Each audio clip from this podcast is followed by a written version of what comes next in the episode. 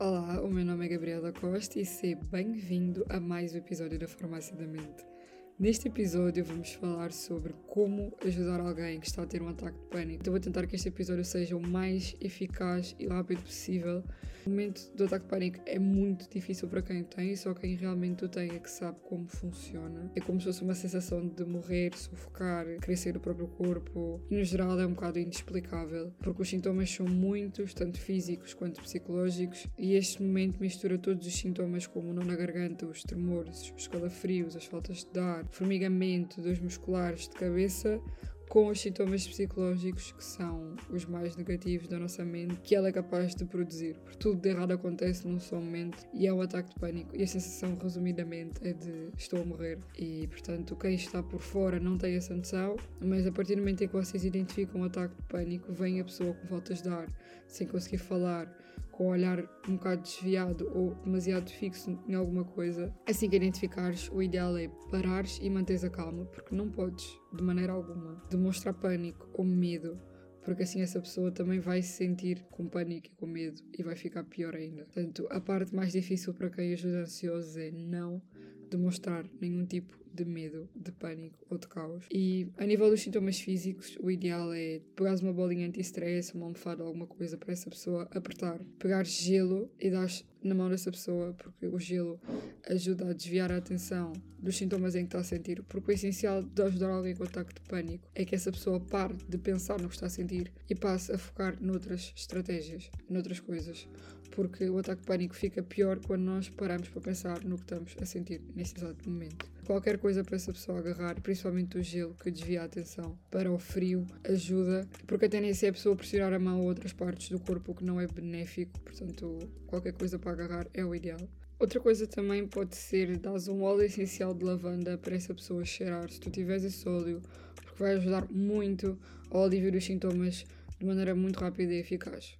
A nível psicológico, a primeira coisa que tu deves fazer é perguntar se essa pessoa quer que tu fales ou não para ajudar. Porque há ataques de pânico em que uma pessoa não quer ouvir nada nem ninguém e só quer que aquilo passe. E é importante para ti perceberes que o ataque de pânico é uma luta dessa pessoa com a própria ansiedade. Tudo o que vem externamente pode ajudar, mas também pode piorar. Se essa pessoa não quiser falar, tu simplesmente dizes estás lá para o que ela precisar, dás espaço físico, portanto, dar espaço, não é estar em cima da pessoa que vai aumentar a sensação de sufoco e depois simplesmente deixar essa pessoa sentir o ataque de pânico que acaba. O importante é saber que realmente é uma coisa que acaba. E depois, se essa pessoa realmente quiser que tu a ajudes e quer e quiser que tu fales com ela, o que tu podes dizer é tentar respirar em conjunto. Portanto, dizer vamos respirar e contar até 4 e inspirar, depois trava 3 segundos e expira durante mais ou menos 8 segundos. Portanto, estes ciclos de respiração que ajudam, mesmo que a pessoa não consiga respirar, é importante tentar isso para que ela consiga desviar a atenção, como eu já referi anteriormente. O objetivo é mesmo tirar todo o foco dos sintomas dessa pessoa e focar noutras coisas. Por exemplo, relembrar momentos, perguntar sobre os animais de estimação ou alguma coisa que essa pessoa goste e tenha em casa. Falar que a crise ou o ataque de pânico vai passar, como outras já passaram, e esta é a principal frase. Dizer que vai passar porque outras já passaram. Porque a sensação da ansiedade é que cada vez é pior e que realmente aquilo não passa, mas acaba sempre por passar. Depois é importante também fazer a técnica do 5, 4, 3, 2, 1, que é tentar que essa pessoa aponte 5 coisas que ela consegue ver e dizer os objetos que consegue ver. Quatro coisas que ela pode tocar e realmente tocar essas quatro coisas. Três sons que essa pessoa consegue ouvir dois cheiros que ela consegue identificar e uma coisa consegue sentir o sabor. Portanto, no fim pode ser dar água ou alguma coisa que essa pessoa goste de comer ou assim. É desviar ao máximo a atenção. E esta técnica do 5, 4, 3, 2 geralmente é muito eficaz.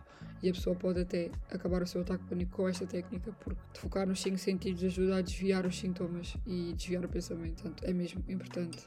Por fim, a pessoa com ansiedade fica sempre com a boca muito seca, cansada, exausta, porque teve uma descarga de energia muito forte. Portanto, o ideal é dar água. E a principal frase que tu não deves falar é acalma-te ou não tens de ter medo, o que é que se passa contigo, coisas assim do género que acabam por desvalorizar um pouco do que essa pessoa está a sentir. Em vez de dizer isto, dizer já te aconteceu outras vezes e passou rapidamente, portanto desta vez vai passar. E não dizer só respira fundo. Se a pessoa está a ter um ataque de pânico, ela não consegue respirar fundo, portanto não digam respira fundo, porque não vai funcionar. E só vai deixar a pessoa com mais pânico. Eu espero que vocês tenham gostado deste episódio, que tenham percebido mesmo que o ataque de pânico é uma situação muito difícil e só quem realmente já o teve sabe como é. Para quem nunca o teve e quer ter uma noção melhor sobre a ansiedade, eu recomendo o documentário Explicando a Mente e tem um episódio que é sobre a ansiedade. Realmente eles falam mais sobre os ataques de pânico e como é que funcionam. O que é que nós podemos fazer para ajudar outras pessoas e é mesmo importante a pessoa está desse lado ajudar e não pressionar ou estar muito em cima ou fazer demasiadas questões e perguntas e porque só faz com que a pessoa entre em pânico. Portanto, é um momento muito delicado e eu espero que se tu convives com alguém com ansiedade consigas ajudar, corra tudo bem.